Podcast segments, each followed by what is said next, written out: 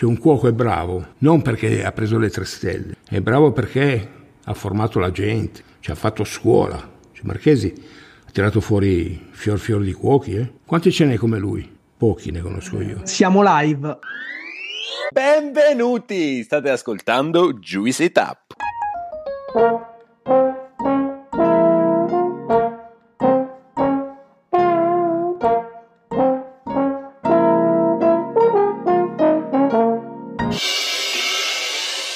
Faccio io una premessa. Voi che siete addetti ai lavori, sono diventato famoso perché ho mangiato 50 volte al bulli di Fernaderia, voglio invece dedicare questo podcast a Uli Soler, che nessuno lo nomina, sono otto anni che non c'è più, e lui era la vera mente del bulli, una grande persona. Ce lo dedico a lui. Dopo questa dedica e questo inizio diverso dal solito che magari vi ho un po' spiazzato, fatemi fare un po' di chiarezza. Io sono Gianluca e oggi sono a Lenna, in uno dei nostri posti del cuore. Esatto, avete indovinato, siamo da Ferdi Wild e per darvi un po' di contesto siamo nel tavolo della sala degustazione di Ferdi Wild per intervistare Gianni, su Instagram Vigna Rionda. Prima di iniziare abbiamo anche fatto un po' di riscaldamento bevendo una 2011 e una 2004 del Barolo etichetta rossa di Giacosa. Chi è Gianni? Gianni non è né un produttore di vino, né un ristoratore, né tantomeno un critico enogastronomico. Gianni è una persona che grazie alla sua infinita passione e curiosità per il mondo dell'enogastronomia è riuscita a viaggiare e vivere una serie di esperienze incredibili, come le tre cene di fila e il Bugli di Ferranaderia.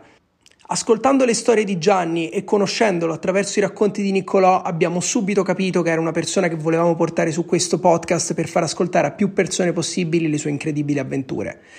Dato che i miei due soci, Claudio e Alessandro, oggi mi hanno mandato in missione da solo, a farmi compagnia ed aiutarmi in questa intervista ci sarà Niccolò Di Ferdi a farmi da costa. Prima di iniziare fatemi dire che questa sarà l'ultima intervista prima delle nostre ferie estive. Non vi lasciamo da soli perché avete 109 episodi da riascoltare o da scoprire se ci seguite da poco tempo. Questa intervista però chiude una prima parte dell'anno veramente fantastica in cui abbiamo raggiunto tanti piccoli traguardi, ma per continuare a crescere come al solito vi chiediamo di lasciarci 5 stelle dalle piattaforme su cui ci state ascoltando e di raccontare tra un bagno e l'altro di Juicy Tap ai vostri amici. Direi che ora possiamo iniziare. Ciao Gianni, benvenuto su Juicy Tap. Iniziamo subito con la domanda di rito che già conosci. Chi è Gianni? Raccontati. Allora, io sono uno che gli piace mangiare, una buona forchetta, diciamo così. E ho iniziato già da piccolo, praticamente con i miei genitori che giravamo ristoranti. Già in giovane età mangiavamo cose che magari i bambini non gli piaceva prendere, non gli piaceva mangiare e invece io ho sempre assaggiato tutto, sono sempre stato aperto a tutte le cucine, a tutte le nuove esperienze. Per non farla troppo lunga, quando ho cominciato a capire un po' di più, ho incominciato a frequentare, ti parlo degli anni Ottanta perciò, la trattoria Cantarelli. Trattoria Cantarelli è una cosa che ogni grande gourmet con i capelli bianchi deve riconoscere che erano anni luce avanti agli altri. C'è una trattoria che è riuscita ad avere due stelle Michelin, cioè è una cosa fuori dal mondo adesso per non parlare di Franco Colombani del Maleo, il sole di Maleo, Franco Colombani, un altro grande personaggio, per arrivare poi vicino a casa nostra ai vari Guido Alciati, che ha tirato su tre figli, uno meglio dell'altro, che sono ancora tutt'oggi all'apice della ristorazione piemontese, con i classici ravioli del Plin, che sono stati praticamente il loro cavallo di battaglia per parlare poi di cantine, perché questa gente qui era anche molto afferrata per la carta dei vini. Adesso è diventato tutto di moda. Una volta erano solo per appassionati. Io frequentando ristoranti vedevo veramente gente che si sedeva al tavolo. Non dico che adesso non ne capiscono la gente di cosa mangia, però una volta ne capivano molto di più. Adesso è più una cosa che corre in fretta. Io spero che non, che non passi perché va bene, va bene per tutti, per tutto il settore, però io vedo un grande calo nella ristorazione, soprattutto quella all'alta ristorazione. Cioè, era impensabile vent'anni fa telefonare a un, a un, ristorante come Cannetto, come il pescatore di Cannetto sull'olio, prenotare oggi per stasera. Tu oggi trovi posto, vent'anni fa no. E non è che sono cambiate la forchetta, bene o male sì, adesso è più caro, ma la vita costava anche molto meno prima, perciò era sempre caro, cioè se lo dovevano permettere in pochi. Però questo non vuol dire che deve essere un freno. Però la gente vuole tutto e subito. Adesso io mi ricordo che per fare un 3 stelle dovevi mettere via i soldi almeno 3-4 mesi per poterti permettere questa soddisfazione. Adesso invece la gente vorrebbe fare uno stellato a settimana. Cioè, non funziona così, a meno che non, è, non sei baciato dal Signore, che hai un portafoglio a fisarmonica e, e, ti permetti tutto quello che vuoi. Però la gente adesso non vuole, non vuole aspettare. C'è la novità, ci vuole andare per forza, provare, eh? è tutto troppo veloce. E l'alta cucina non è velocità, cioè tu non puoi sederti a tavola e mangiare in un'oretta. Eppure c'è gente che adesso io noto, vanno in questi ristoranti, si siedono per mangiare magari due piatti e scappano. Cioè, che esperienza è? Cioè non puoi giudicare un locale con, mangiando due piatti oppure, non lo so, ci sarà un po' una, una crematura di questi ristoranti. Quelli che resteranno saranno veramente quelli seri, quelli che i soliti. Poi se non hai dietro degli sponsor, ultimamente fai poca strada. Quelli che vanno avanti è, è hanno dei, quelli che hanno dei grossi sponsor che gli permettono di fare quello che vogliono come sperimentazione. Quella sperimentazione ti arriva un piatto, c'è gente che ha studiato un mese per fare quel piatto lì.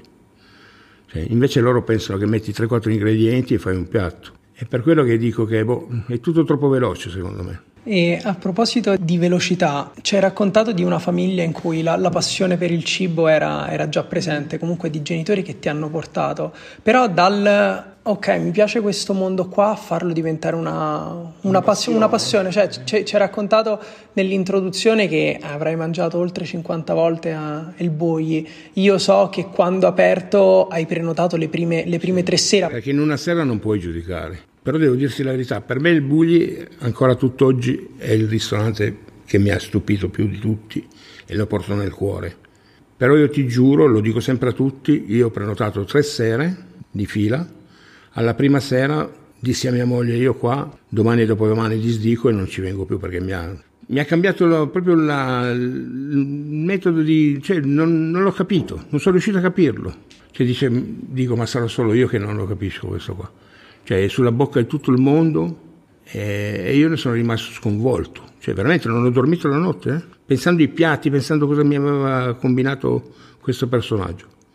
La sera dopo ho detto no, ci devo provare di nuovo perché no, è impossibile che, non, che sia solo io lo stupido che non ha capito la cucina di, di Ferran. Ci sono tornato e lui ha avuto l'accortezza, che non era obbligato, di cambiarmi, a parte i piccoli assaggini, gli appetiti che lui faceva all'inizio, che praticamente quelli erano sempre gli stessi. Le portate me le ha cambiate quasi tutte, cioè è stato praticamente un premio. Cioè, nessuno gliel'aveva chiesto, però lui si è reso conto che ti ho prenotato tre sere, vuol dire che io voglio conoscerti bene in fondo, inutile che mi dai sempre le stesse cose.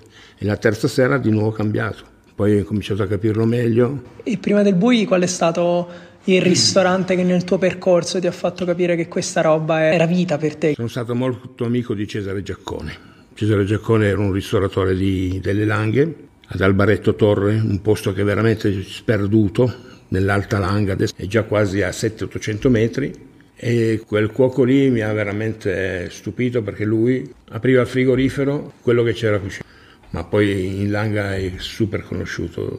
In più era uno che praticamente se ad Alba il ristorante costava 10.000 lire, mangiavi da lui costava 100.000, già all'epoca. E tutti ne parlavano come per dire, ma questo ci prende i soldi, questo ci prende i soldi. E alla fine ha avuto ragione lui, sono arrivati, io ho conosciuto, ti giuro, i migliori cuochi del mondo che sono andati a mangiare da lui. Ma veramente tristellati francesi, americani, sono partiti per andare apposta a mangiare in questo ristorante che era poi un, un bricco sulle colline Langarole. E io lo porto nel cuore perché veramente per me è stato sempre un amico, mi, mi, ha sempre appassionato sempre di più, ha sempre cercato di introdurmi nella cucina, farmi capire le differenze tra le cose normali e quelle che veramente erano cose eccezionali. Cioè ho mangiato delle materie prime da lui che inarrivabili. E c'è un piatto di queste esperienze che ti è rimasto? Tutti quanti ti diranno il capretto allo spiedo, ma il capretto allo spiedo sì era buono. Le cose che ti fanno invece fuori, fuori dal mondo erano per, per, esempio porcini con le pesche. Porcini con le pesche negli anni Ottanta, chi te lo faceva?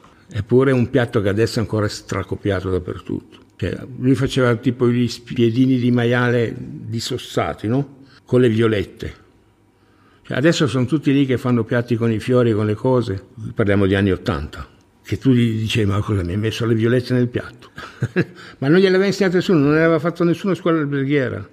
Aveva avuto sì un, un grande maestro per, perché per fame è andato a lavorare a Genova alla Santa da Bergese. E Bergese è stato lo chef dei Savoia, perciò grande chef. Bergese è stato poi quello che è andato a Imola a insegnare a San Domenico quando Gianluigi Morini ha aperto il locale, ha insegnato ai fratelli Varcattili.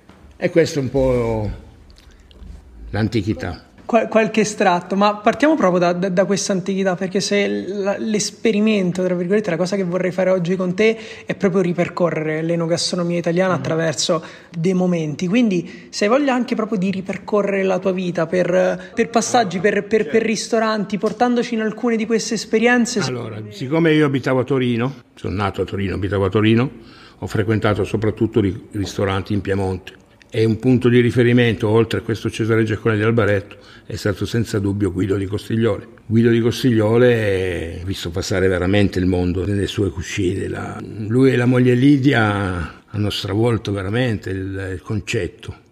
Cioè, i, vini, i grandi vini francesi in carta non ce l'aveva nessuno, loro ce li avevano. Ho frequentato Giacomo Bologna, il Conte Riccardi, gente che stappava la tasca come fosse il vino alla barbera della, del contadino. Ma non perché cioè, erano già care, non come sono adesso, però loro se le aprivano così, te le offrivano anche, perché quando ero in amicizia ho visto delle tavolate con chili e chili di tartufi, cioè una volta il tartufo non lo voleva quasi nessuno, lo conoscevano giusto lì in Langa, qualche, qualche ricco di Torino che se lo permetteva, ma era uno sfizio. Non che adesso è diventato una moda, cercano tutti il tartufo, il tartufo, che alla fine il tartufo d'alba non esiste più, è rarissimo, il vero non esiste più. E poi ho cominciato a uscire dal Piemonte e, e qualche bel ristorante, mi ricordo il Trigabolo di Argento. Eh, raccontaci un po' del, del Trigabolo, perché per noi appassionati è... Eh beh, tu basta che dire che in cucina c'era Igles, Corelli e Barbieri, che adesso conoscono tutti, però eh, c'era una brigata che faceva paura. No, erano veramente. Infatti, io non ho mai capito perché non abbiano preso le tre stelle, perché veramente erano dei grandi. E poi sì, ce ne sono tanti altri. Un altro che per me è un grandissimo è Georges Cogny. Georges Cogny aveva l'antica osteria del teatro di Piacenza con due stelle.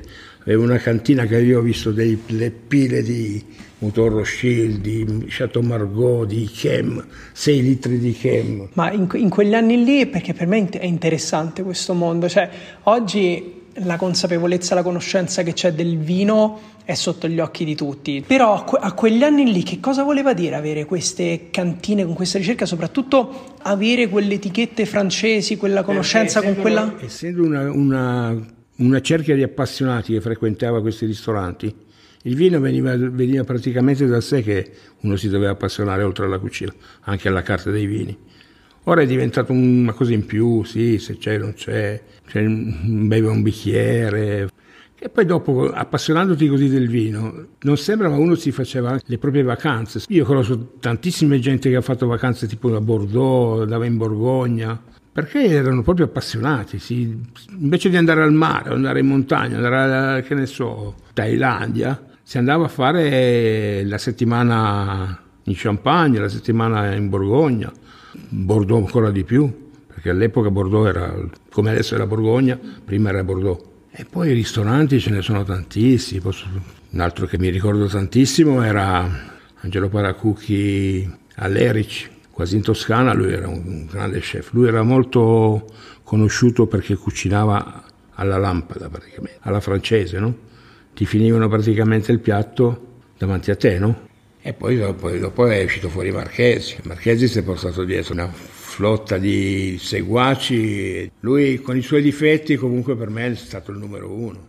Com'è stato l'arrivo di Marchesi? Perché secondo me quando, anche riflettendo con i miei amici appassionati, e ora qualcuno mi fucilerà, però nella mia testa Marchesi per l'Italia e quello che ha portato dal punto di vista gastronomico è un po' lo stesso impatto che, che Masterchef ha avuto sulla mia generazione. Ora voi mi state fulminando con lo sguardo, però se, se ci pensate, quello che ha fatto Masterchef sulla nostra generazione è accendere una luce sul, sul mondo della gastronomia e sul ruolo del cuoco. Beh, però prima c'era già il canale tematico del Gambero Rosso. Per me Masterchef ha fatto più danni. Ma sì, questo mi metto a fare il cuoco pure io.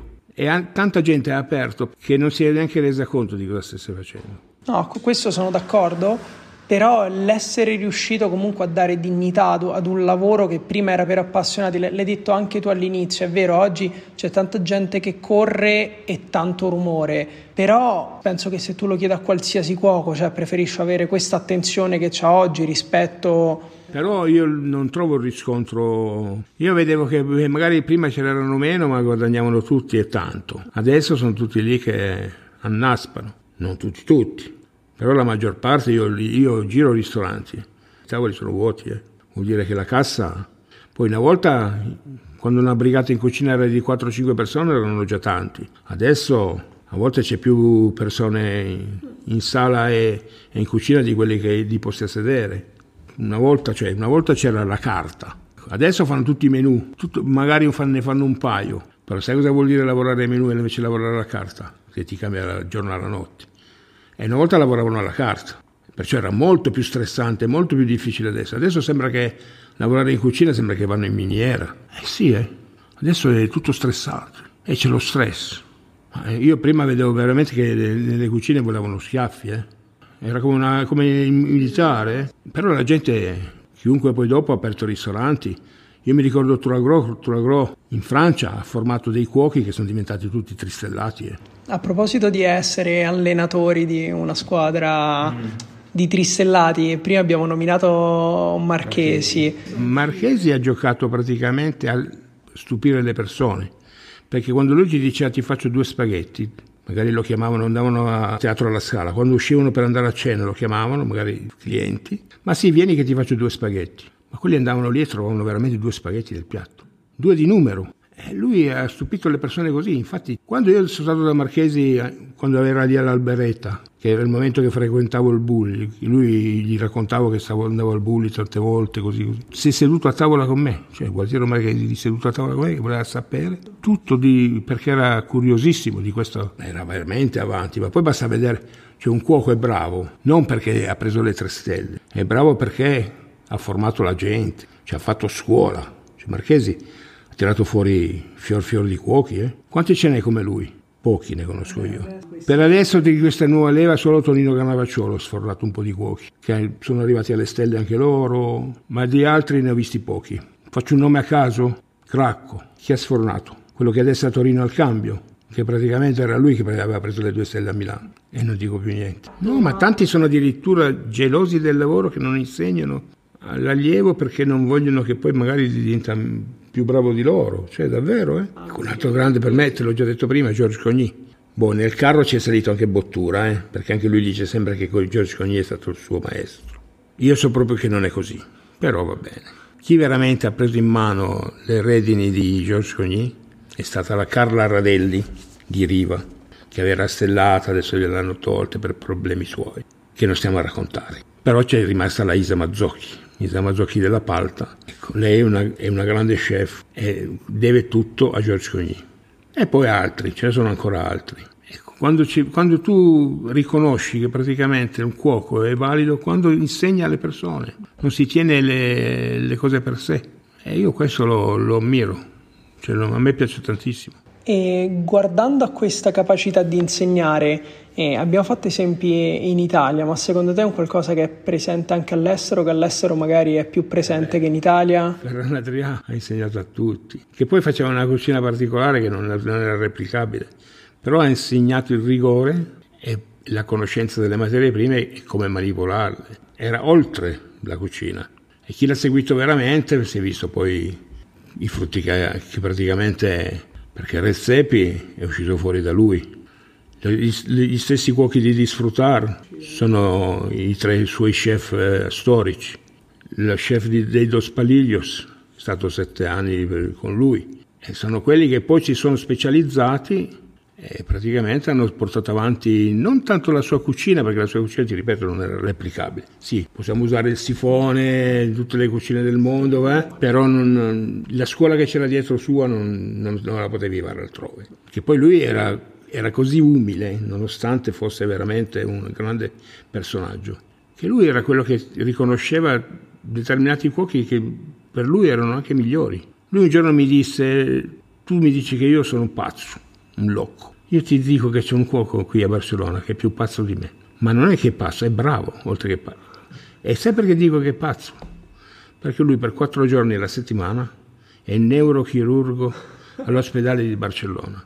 Lavora quattro giorni a operare le persone alla testa e tre, e tre giorni alla settimana al suo ristorante vicino a Barcellona. E questo qui mi ha detto, eh, ma chi è? Il ristorante si chiamava Les Guard e lui era Miguel Sanchez Romero. Peccato che era un pazzo che è durato poi poco perché era cominciato a girare il mondo, fare... non poteva fare due lavori insieme, cioè veramente uscivi fuori di testa. Però questo è, è un tratto che ho visto anch'io. In Italia la cucina è presa molto come lavoro e come, e come serietà. C'è qualcuno che lo fa per passione, però co- comunque quando vai in un ristorante è un luogo di lavoro dove co- comunque c'è, c'è, una brigata, c'è un servizio, c'è un'organizzazione. In Spagna invece mi è capitato più volte di trovare dei personaggi che lo fanno veramente per, per passione. A Barcellona c'è questo, questo, ristorante che si chiama Vis a Vis di questo signore che lavora ex avvocato che di botto sei anni fa si è licenziato, il ristorante aperto soltanto dal lunedì al giovedì, ha una barra, un bancone dove fa sedere 11, 11 persone, lui è l'unico a cucinare ed è aperto dal lunedì al giovedì perché dal venerdì, il sabato e la domenica sta con la figlia visto, visto che è divorziato. E quando vai a mangiare in questo posto tu trovi una persona che lo fa perché ha bisogno di quello sfogo creativo, di, di, di farlo perché ha bisogno, non perché deve, deve, cucinare, perché per lui è vita, è passione. Beh, no, questo ristorante non lo conosco, però lo proverò. Era per dire che in, in, in, in, Italia questo mi manca, quando invece girando il mondo, poi la Spagna un po', un po', la conosco, c'è ancora questo approccio alla cucina. Adesso la passione in Italia più che altro la trovi nei locali come le trattorie. Trattoria lì veramente c'è la passione, ripeti i piatti di tua mamma, di tua nonna, porti avanti il concetto veramente del locale come era una volta. Trovi veramente gente appassionata perché se non fosse così... Sicuramente ne abbiamo anche parlato sul podcast, il lavoro che ha fatto Slow Food con Osteria d'Italia nel, nel, nel dare il, va- il valore a quel format lì ha portato tanto, ma hai visto un'evoluzione? Ho visto un'evoluzione, ma ho visto anche tanti che scimmiottano la situazione. Cioè non puoi mettermi la tovaglia a quadretti e, e dici che sei un'osteria e poi vai a comprare la roba al supermercato. Osteria è veramente sacrificio, come tutti i cuochi, dovrebbe essere così. Perché è troppo comodo, ti arriva il longino di turno che ti porta già. Poi, poi è chiaro che poi la cosa ti costa cara. È come comprare il vino, no? Se tu il vino non lo sai comprare, puoi comprare tutto il vino che vuoi io voglio comprare una bottiglia di Romane Conti, vado su internet, la trovo a 25.000 euro la, la, se me lo posso permettere me la compro. Ma il bello di comprare quella bottiglia lì è comprarla quando costa 5-6 mila euro, non 25 mila, 25 mila sono tutti capaci. E quando vai in giro che mi, mi vedi bere queste determinate bottiglie, stai tranquillo che non le compra a quel prezzo lì, mai. Io ho evitato di andare in posti, anche ste, super stellati, solo perché in carta dei vini non, non, non ti permettono di bere cosa che invece in Francia non succede. Tu in Francia, adesso ultimamente non più, ma mi ricordo delle cene da George Blanc, ma tu lo sai che il vini di 5-6 anni, cioè il vino, oggi ipotesi siamo nel 2023, esce il 2021, tu il vino più giovane che, che potevi bere era il 2015. Gli altri non è che non ce l'avessero quelli, ma non li, non li mettevano neanche in carta, perché non sono pronti, per loro all'epoca non erano pronti. Adesso, visto che corre tutto veloce, il cambiamento climatico, sono diventati pronti tutti i vini anche dopo pochi anni. Ma non è così, perché il vino deve evolversi. Adesso la Borgogna è buona, sì, tutte, piace a tutti, è un succo di frutta. Cioè, la, il Pino Nero non era così. Magari a qualcuno piace di più adesso. Prima aveva come marcatore veramente, non lo potevi mettere al naso il bicchiere, perché c'aveva sempre quella puzza di merda di pollo. così, eh. Però l'evolversi della bottiglia è quello. Adesso tu bevi così perché lo trovi e te lo prendi.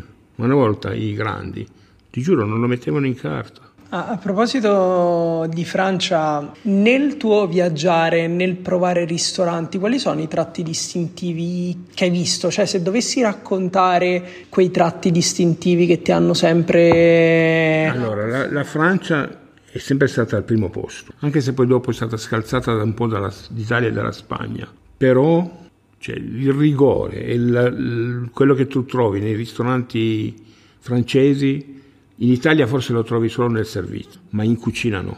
Studiano praticamente. Secondo me ci sono dei cuochi che tu gli dici cos'è un roux, cos'è un fondo bruno, eh, che non sanno cosa sia. In Francia sarà quello che la prima cosa che gli insegnano è quello. E praticamente è una scuola, tu non puoi iniziare subito dal piatto finito. Tu prima devi imparare le basi, devi cominciare, cosa che adesso non vuole fare più nessuno. Cioè pulire le verdure. Non è bello, lo so anch'io che... però è la gavetta cioè in Italia manca la gavetta, vogliono correre troppo in fretta. Adesso se tu prendi un ragazzo, lo metti in cucina e gli dici guarda, tu sei qui che devi imparare, eh ma quanto mi dai? Eh ma mi fai lavorare la domenica? No, sono tutte cose che messe poi fanno in modo che tu prendi delle persone che non hanno passione. Se la persona non ha passione di fare questo lavoro, tu mangi di merda, c'è niente da fare.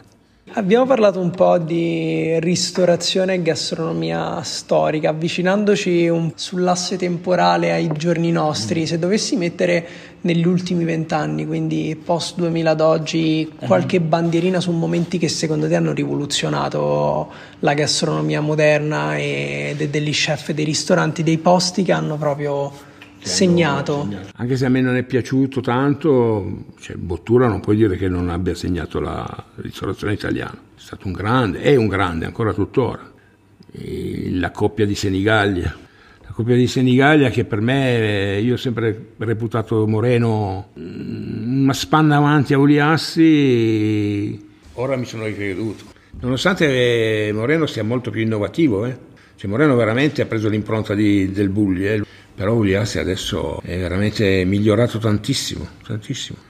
Dei nuovi che ho mangiato veramente bene ultimamente, ho mangiato bene alla trattoria contemporanea di Lomazzo, un ragazzo bravo, veramente, ve l'ho visto proprio talentuoso. Mi hanno detto che ecco, arriva da scuderia Canavacciuolo, però giuro non lo sapevo, me l'ha poi detto lui quando era lì. E poi ho mangiato molto bene ultimamente da Gorini. E dopo aver mangiato Gianni in tutti i ristoranti del mondo. Me, tutti. beh, I ristoranti che hanno fatto la storia, perché poi ne hai, ne hai tralasciati qualche esperienza, magari tipo Marc Vierà. Eh sì, Marc Vierà è... Marc Vierà è stato il primo che gli ha fatto mangiare l'erba, come stanno facendo a mangiare adesso tutti. È stato l'unico a avere 20 su 20 di Goemio, l'unico cuoco al mondo. Nessuno mai è arrivato a 20 su 20. Lui era veramente una, un personaggio. La cosa che di più mi colpisce di te non è tanto l'aver girato per ristoranti, perché quello un po' per la passione si fa, però è il fatto del voler comprendere, di vivere l'esperienza, del prenotare, cioè già prima tu non è che andavi in un posto e dici ah cavolo che buono, mi fermo e ci mangio, no, sentivi parlare di quel posto, lo volevi comprendere e quindi c'era la voglia di fermarsi lì sei giorni, non come un po', un po' come adesso, cioè se vuoi fare un viaggio, se vuoi andare in Perù, vai e stai un mese, non vai, passi un giorno, fai la storia su Instagram e l'hai fatto. Però è, è, è un... Poi devi, devi, vedere, non devi vedere solo, magari vai giù lì, fai il tristellato, quello lì famoso, no? Devi vedere tutto, devi, devi mangiare anche nei bar, dappertutto, dove, dove, mangia la gente. E lì quella è la cucina. Cioè se io vado, quando vado a Torino, io devo andare a Porta Palazzo, devo andare al mercato e devo andare lì a mangiare quello che trovo lì. a Torino si chiamano piole, sono trattori delle piole, così dove mangi veramente... Come dicono che, che, quando si va al cellar, se, se, prima a pranzo non si è stati al ristorante dei genitori, non, non, non hai fatto l'esperienza. Oppure quando vai giù a Rose, che andavi al Bulli, ero obbligato ad andare da Can Raffa. Can Raffa era uno che ti faceva dei gamberi rossi di, di roses da paura, da sballo. Infatti Comunque, C'era della gente che alla fine non andava neanche più da Ferrara, andava alla Carraffa Comunque, e poi andava a Ferrando. Anche oggi Gianni, l'altro giorno hai mangiato la trattoria contemporanea, ci hai mangiato due volte in una due settimana. Volte, sì, sì, sì, no, cioè, l'altro giorno hai mangiato due mi... giorni di fila da Cannavacciuolo, hai mangiato venerdì sabato, cosa hai fatto? Eh, mi sembra venerdì, o giovedì e venerdì o venerdì sabato, non mi ricordo.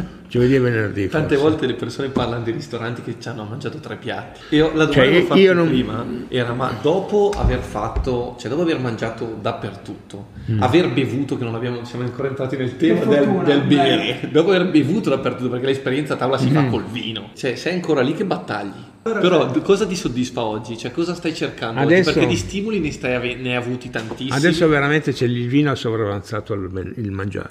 Sono contento di essere arrivato fino adesso senza aver parlato di vino perché quello apriamo un capitolo a parte. Però eh, prima ho guardato Gianni e gli ho detto ma che cos'è che oggi ti manda in giro? Perché dopo aver mangiato ovunque, in base a cosa decidi dove andare a mangiare? E la risposta è stata Una buona carta di vini a prezzi onesti, con vini buoni chiaramente. Però se io trovo il ristorante che poi mi stravolge, e no, io adesso alla PECA ci devo tornare nel tempo. Veramente ho, ho scritto, chiedo scuse che i 40 anni di scorribande gastronomiche ci sia venuto solo l'altra sera. Sull'input suo che ha detto che avrebbe dato le tre stelle, ho detto vado a provarlo. Eh, no, vado perché... La sera, eh? Sì, Pomeriggio la la sera, sera. tu l'hai detto al pomeriggio. Alla- la- ho fatto la storia eh, la allora- mattina e poi la sera. Alla sera là. ho detto no, ci devo andare perché Adesso vado a testarli. Comunque, dopo, cioè, perché allora andare in giro a mangiare nei ristoranti. Allora, io sono andato qualche volta, poche volte con Gianni. Gianni a tavola, chi lo incontra, parla pochissimo, dice le cose che servono e non aggiunge grandi cose. Dunque, tante volte chi ha magari tutta quella cultura, quell'idea, tante volte, sai, giustamente fa magari come me, racconta, parla, chiacchiera. Sostanzialmente, invece, Gianni, questa è una bella intervista perché ha raccontato cose che magari io ho ascoltato negli ultimi tre anni, ma metterle insieme perché con parla, ma ha bisogno di, di, di estrapolargliele. E la cosa pazzesca è che un conto è sedersi nei grandi ristoranti eh, mangiando, un conto è anche confrontandosi con la sommelierie, perché tu la sommelierie dei grandi ristoranti l'hai messa alla prova Sì. e quando entri nei ristoranti, allora il cuoco incomincia a farsi delle preoccupazioni oggi, ma anche il sommelier, il sommelier No, sai comincia a chi, prendere... chi sai chi che non mi poteva vedere? Poi ha capito che non ero del settore, allora siamo diventati molto amici. Fulvio Pierangelini. Lui mi ha visto grosso, ha detto questo è un cuoco. E allora no, mi copia i piatti. Lui aveva il terrore che gli copiassero i piatti. Che poi alla fine del suo piatto simbolo gli hanno stracopiato tutti. Che poi, sai, quella storia dei la passatina di ceci con i gamberi è nata proprio perché quello di Sassicaia il Marchese, Cisa della Rocchetta, no? aveva il, eh, l'importatore svizzero di Sassicaia come ospite, era di lunedì e lui era chiuso, Pierangelini. Ha detto, "Ma non ti preoccupare che andiamo, questo Bindella voleva andare a mangiare da Pierangelini. Allora il Marchese gli ha detto, non ti preoccupare che adesso ti porto a casa sua, andiamo a mangiare lì da lui. Li suonano, no? E l'altro non era pronto un cazzo, non sapeva veramente. la battaglia. Allora eh, ma non c'è niente, ma ah, apri il frigo, c'erano un po' di gamberi, ceci nella scatola, eh, e venuto fuori il piatto. Eh, però per Pierangelini, e poi chiudiamo il discorso cucina, eh, io ce l'ho anche in testa per la ricerca, non tanto sulla materia prima, ma nel lavoro. Il primo critico di se stesso è stato proprio lui. Lui si, si criticava come... e ha mollato nel momento che lui era ancora molto, poteva ancora sfruttare molto la situazione. E invece ha mollato. E chi c'era molto bravo in quella zona lì era quel poveraccio che è morto, Luciano Zazzeri, della Pineta di Bibbona. Lui aveva, aveva aperto tipo... Comunque non hai mangiato da nessuna parte. tipo un, ciri- tipo un ciringhito in spiaggia. C'è ancora adesso, Stella Michelin, eh? la pineta di Bibbona. Mi aveva portato la prima volta Angelo Gaia quando ha aperto su, giù a Bolgari la cantina a Camarcando. No? Mi ha detto pranzo ti porto a mangiare in spiaggia. Ah, va bene Angelo, andiamo. andiamo, a mangiare, lì. E io veramente eravamo in spiaggia, cioè, ho detto siamo arrivati proprio al mare. Posteggiamo la macchina, c'era sto chiosco, sto- che poi era un ristorante invece bello. Il pesce che ho mangiato io lì non l'ho mangiato mai da nessuna parte. Cioè uno... Comunque Gianni, la- la- tante volte parli con dei grandi gastronomi che si concentrano veramente solo sulla cucina per entrare nel, nel mondo del vino. Quando tu entri in un ristorante te lo godi a 360 gradi, no? E soprattutto la carta vini, nel senso la battezzi. Sì, no, te la suoni. Infatti della peca, quello che non mi è piaciuto tanto è che avevo la carta, no? Però venivano, mi hanno incominciato a portare i piatti e poi mi de- vedevano che non mi decidevo col vino, no? Ma io me la stavo studiando, no? Cosa hai ordinato? Subito. Hai ordinato cattivo eh, l'altro giorno? Sì, il corton Charlemagne di. Subito. Mi ha detto ce ne abbiamo una sola. E ci credo. L'abbiamo preso. Allora, adesso vi racconto questo aneddoto. Altro sì, visto che me l'hai chiamata, dai, posso? Me l'hai chiamata, posso. Allora, l'altro giorno abbiamo fatto una follia e siamo partiti di notte. Io e Vlad abbiamo raggiunto Gianni a Buono. Siamo partiti a mezzanotte e mezza, siamo arrivati alle sette e mezza, siamo arrivati a bere il cappuccino con Gianni. Allora, vabbè, a mattina, il giorno prima lui non era in grande forma e visto che ha saltato la visita importante, la mattina ha fatto aperitivo da solo. Da solo la mattina. Da solo a fare la Colazione. colazione. Avevamo paura, avevamo- sono preoccupati. Ho ordinato Wosn subito Wosn, la subito. mattina e poi via. E poi a pranzo siamo andati in un posto dove mangia quotidianamente Costurino. Siamo andati apposta e Cartavini è stata un po' dilaniata rispetto a quello che racconta Filippo. Morale della favola, Gianni è entrato. Io sono entrato un quarto d'ora dopo di Gianni, aveva già ordinato due bottiglie di Kosh per Immerso. incominciare in mezzo al Roger. tavolo. Solo Roger di Merso. poi c'era Gianni entrato per un motivo, bere il corton Charlemagne di di Koch. Piccolo sogno, dai, perché qualche Piccolo chimera sogno, che arriva. sì. Sei entrato solo per quel motivo. Cioè, noi Sì, eravamo sì. a Dijon, siamo tornati giù un'ora e passa per bere il corton Charlemagne. E Gianni chiede al sommelier: Ma c'è il corton Charlemagne? No. Richiede al sommelier: C'è il corton Charlemagne di Koch? Perché Koch qua tutti i giorni c'è il corton Charlemagne, non era in carta chiaramente. Sommelier dice: No, mi, mi spiace, monsieur, no. Terza volta chiede: C'è il corton Charlemagne di Koch? No. Poi arriva il cuoco che ha capito Che era il padrone. che è il padrone, il proprietario, e Gianni ha parlato col cuoco, gli ha detto tre frasi, gli ha detto vai a prendere il corton Charlemagne di Koch. Il cuoco si è girato, è andato a prendere il corton Charlemagne in cantina e l'ha portata lui. No, gli ho detto ti diamo 2005. Se lo apri scrivo se le mani. Eh, Ecco, questa è la una parte bottiglia che- da 5-6 mila comunque. eh. Questa è la Però parte che non volevo lui si- raccontare, Però però. lui, sic- lui siccome è amico di Cosci l'avrà pagata, se no forse gliel'ha pure regalata. Quando ha detto me mi trovo 2005 così, sai come i tempi sono duri per tutti. Io adesso, questa è la parte che non volevo, non volevo raccontarla, però Gianni non ha chiesto cosa costasse la bottiglia, ha detto quanto voleva Ti pagare diamo la noi bottiglia. quello. Il- il- lo chef si è girato è andato a prendere il corton Charlemagne che il sommelier ha detto quattro volte No. no. E il cuoco è tornato con la bottiglia l'ha aperta. L'ha aperta? Sì, per adesso faccio uno, ecco, faccio uno spoiler per chi si va in Borgogna.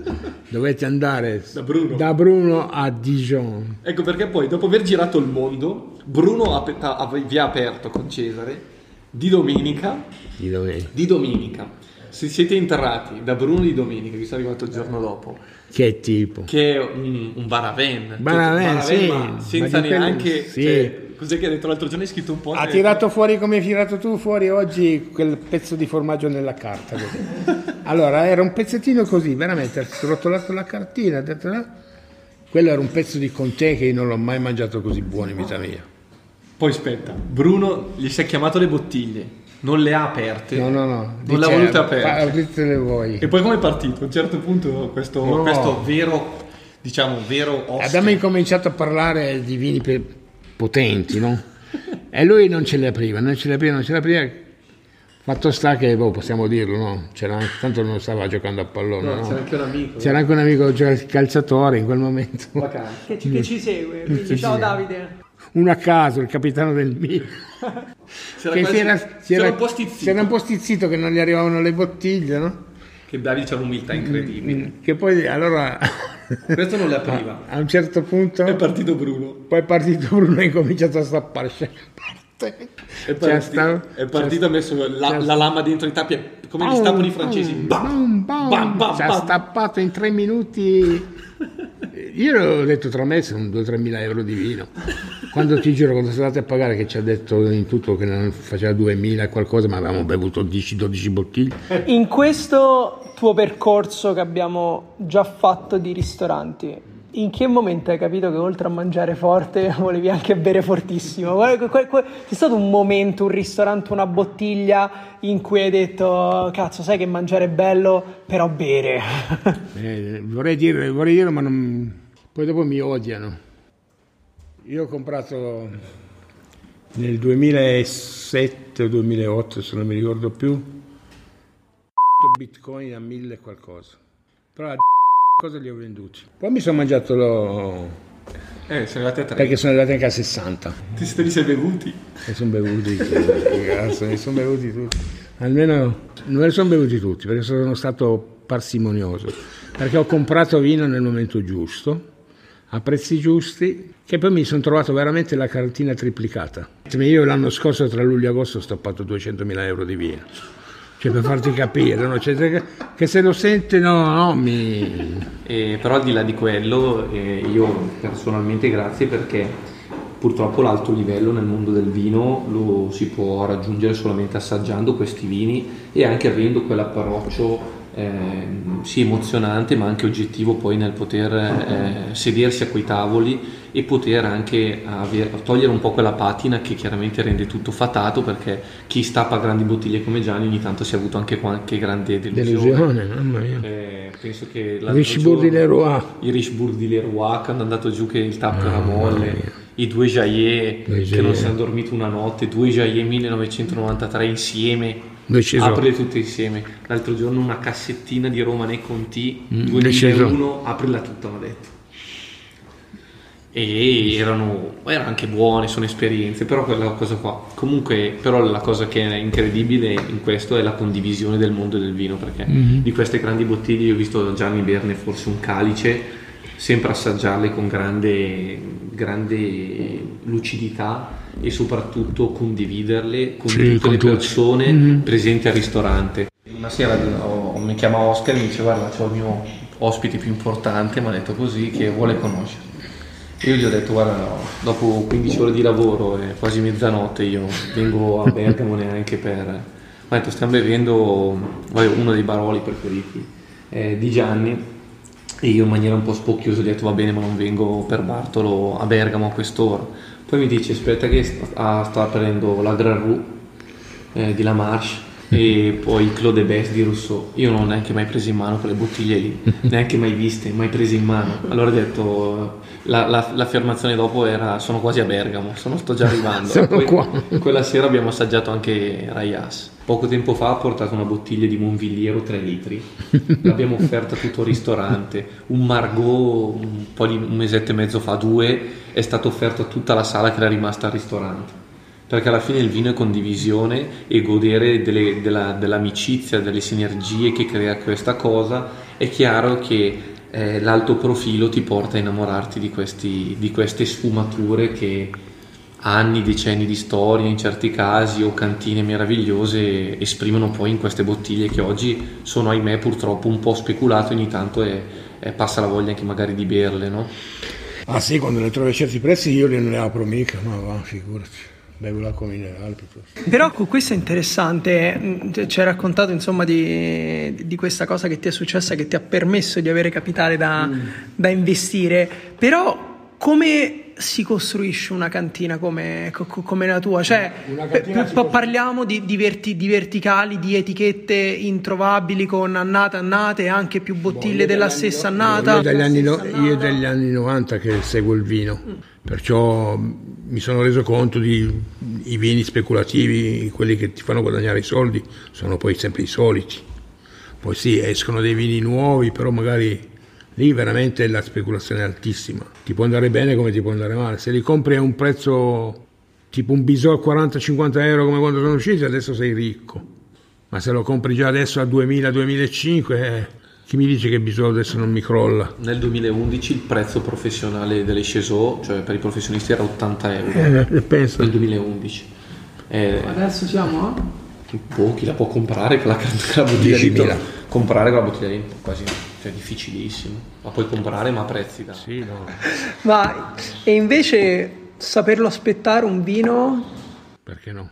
E saper aspettare anche delle delusioni. Ma, ma quindi se ti dovessi chiedere, perché mentre ci raccontavi delle esperienze gastronomiche di cibo che hai vissuto, mi è parso di intuire che quello che per te è rilevante è l'esperienza, è l'idea del, dello chef, è quello che ti vuole comunicare attraverso, attraverso il cibo. Nel vino invece che cos'è che ti, che ti, colpisce? Cioè qual è la cosa che ti strega, che ti ha fatto innamorare di, di Giacosa e delle, dell'etichetta rossa o dei grandi vini francesi che abbiamo menzionato non, prima? Praticamente non, mai, non, mi ha mai deluso, mai, mai, mai, mai. Ma neanche le altre, le, le bottiglie minori. Eh. Cioè, ho sempre trovato un, una marcia in più. E quando trovo qualche barolo che, che, si avvicina, sono io il primo che dico: Ah, questo qua io ho bevuto un uh, Ester Canale, bevuto un, un Vignarion da 96 o 97, veramente me l'aveva portata Corrado di 3K, me l'aveva offerta quella, in quella cena, per me ha aperto un mondo. Infatti io quando lo trovo, tranquillo, lo, lo prendo sempre. Molto, molto bene. Allora, io ho qualche altra domanda che ti voglio fare. Una, ne abbiamo parlato prima che quando si affronta questo mondo è difficile fare classifiche, però quali sono un po' quelle etichette del, del cuore, quelle bottiglie che magari o per il momento in cui l'hai, l'hai bevuta o per il significato che c'era di quella bottiglia ti, ti ricordi? già cosa, ti posso dire che in Piemonte amo molto Mascarello, tutti e due, amo molto il Mon Privato, il Mon Privato di, di Giuseppe, un grande vino. Bartolo anche un grande, un grande vino, mi piace Rinaldi, non tutte le volte, perché a volte mi ha dato anche tante delusioni. Mi piace Burlotto, Cappellano anche, Monfortino, beh sì, dai, non puoi dimenticare Monfortino. No, perché lo posizioni a parte. Sì. No. D- domanda di cui, già, di cui so già la risposta. Miglior vino. Champagne. Champagne, beh, champagne per me c'è... Ci sono gli champagne e poi c'è Krug.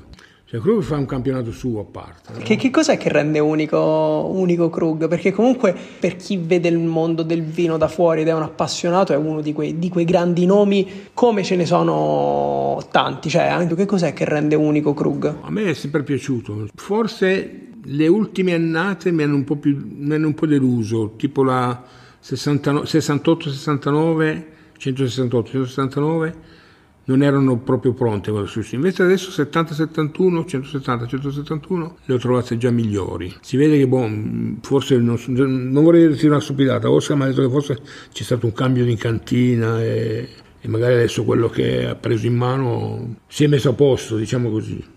Un'altra domanda che potrebbe sembrare un po' provocatoria, ma secondo me non lo è. Mm rispetto a tutto ciò che è vino naturale, il dibattito che, che si è creato. Boh, diciamo che non è che ne ho bevuti tantissimi, eh.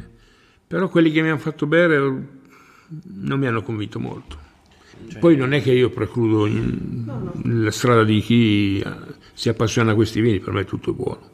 Sì, sono ci sono i miei punti la, di vista. L'altra sera hai fatto un po' di, di, assaggi, ma il tema è che è molto difficile andare a identificare. Oggi sicuramente, come dice Gianni, ci sono la, l'intento della maggior parte delle persone che fa vino, che parla di agricoltura, è quella di fare un'agricoltura futuribile e dunque ci stanno arrivando tutti.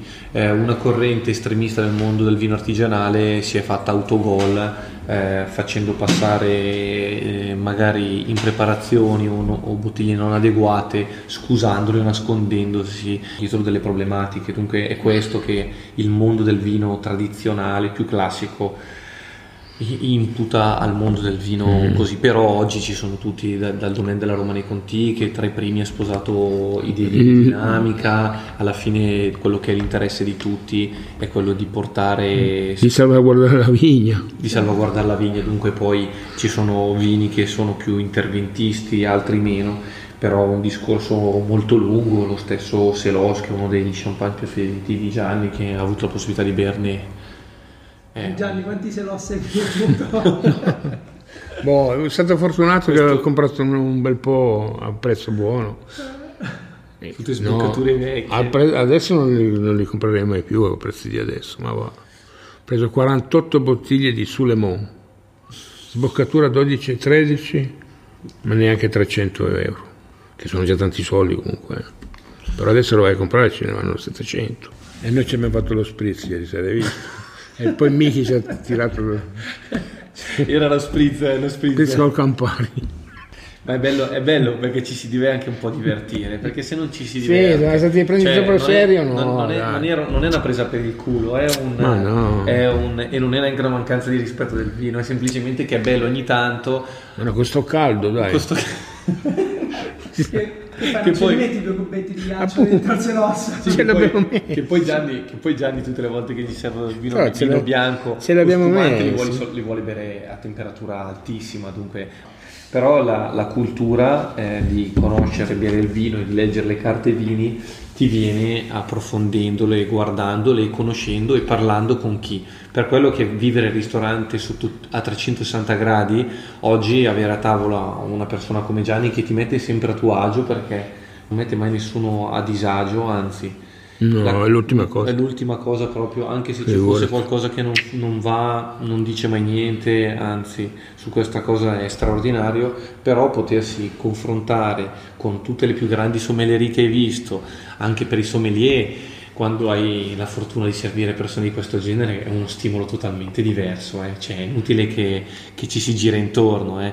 devi cercare di colpire qualcuno, di raccontargli qualcosa che non sa, di essere cioè, uomini di sala e sommelier che godono nel potersi rapportare, oggi trovare anche delle sale veramente competenti e trovare persone che ti tirano fuori perché hanno bevuto, conoscono e trovare stimolo nel, nel, poter, tra virgolette, incominciare questo rapporto oste-cliente, ospite-oste che diventa difficile, no? E l'altro giorno tu hai fatto due giornate a Villa Crespi, però l'unico post che hai fatto sulla sala negli, nell'ultimo anno l'hai fatto per... Per Massimo, ma sì, perché lui è fuori classe. Per Massimo Raugi. Cioè, Massimo Raugi è fuori classe. Perché Massimo Raugi tira fuori non solamente grandi vini. No, lui, ma tutta la sala in mano a lui.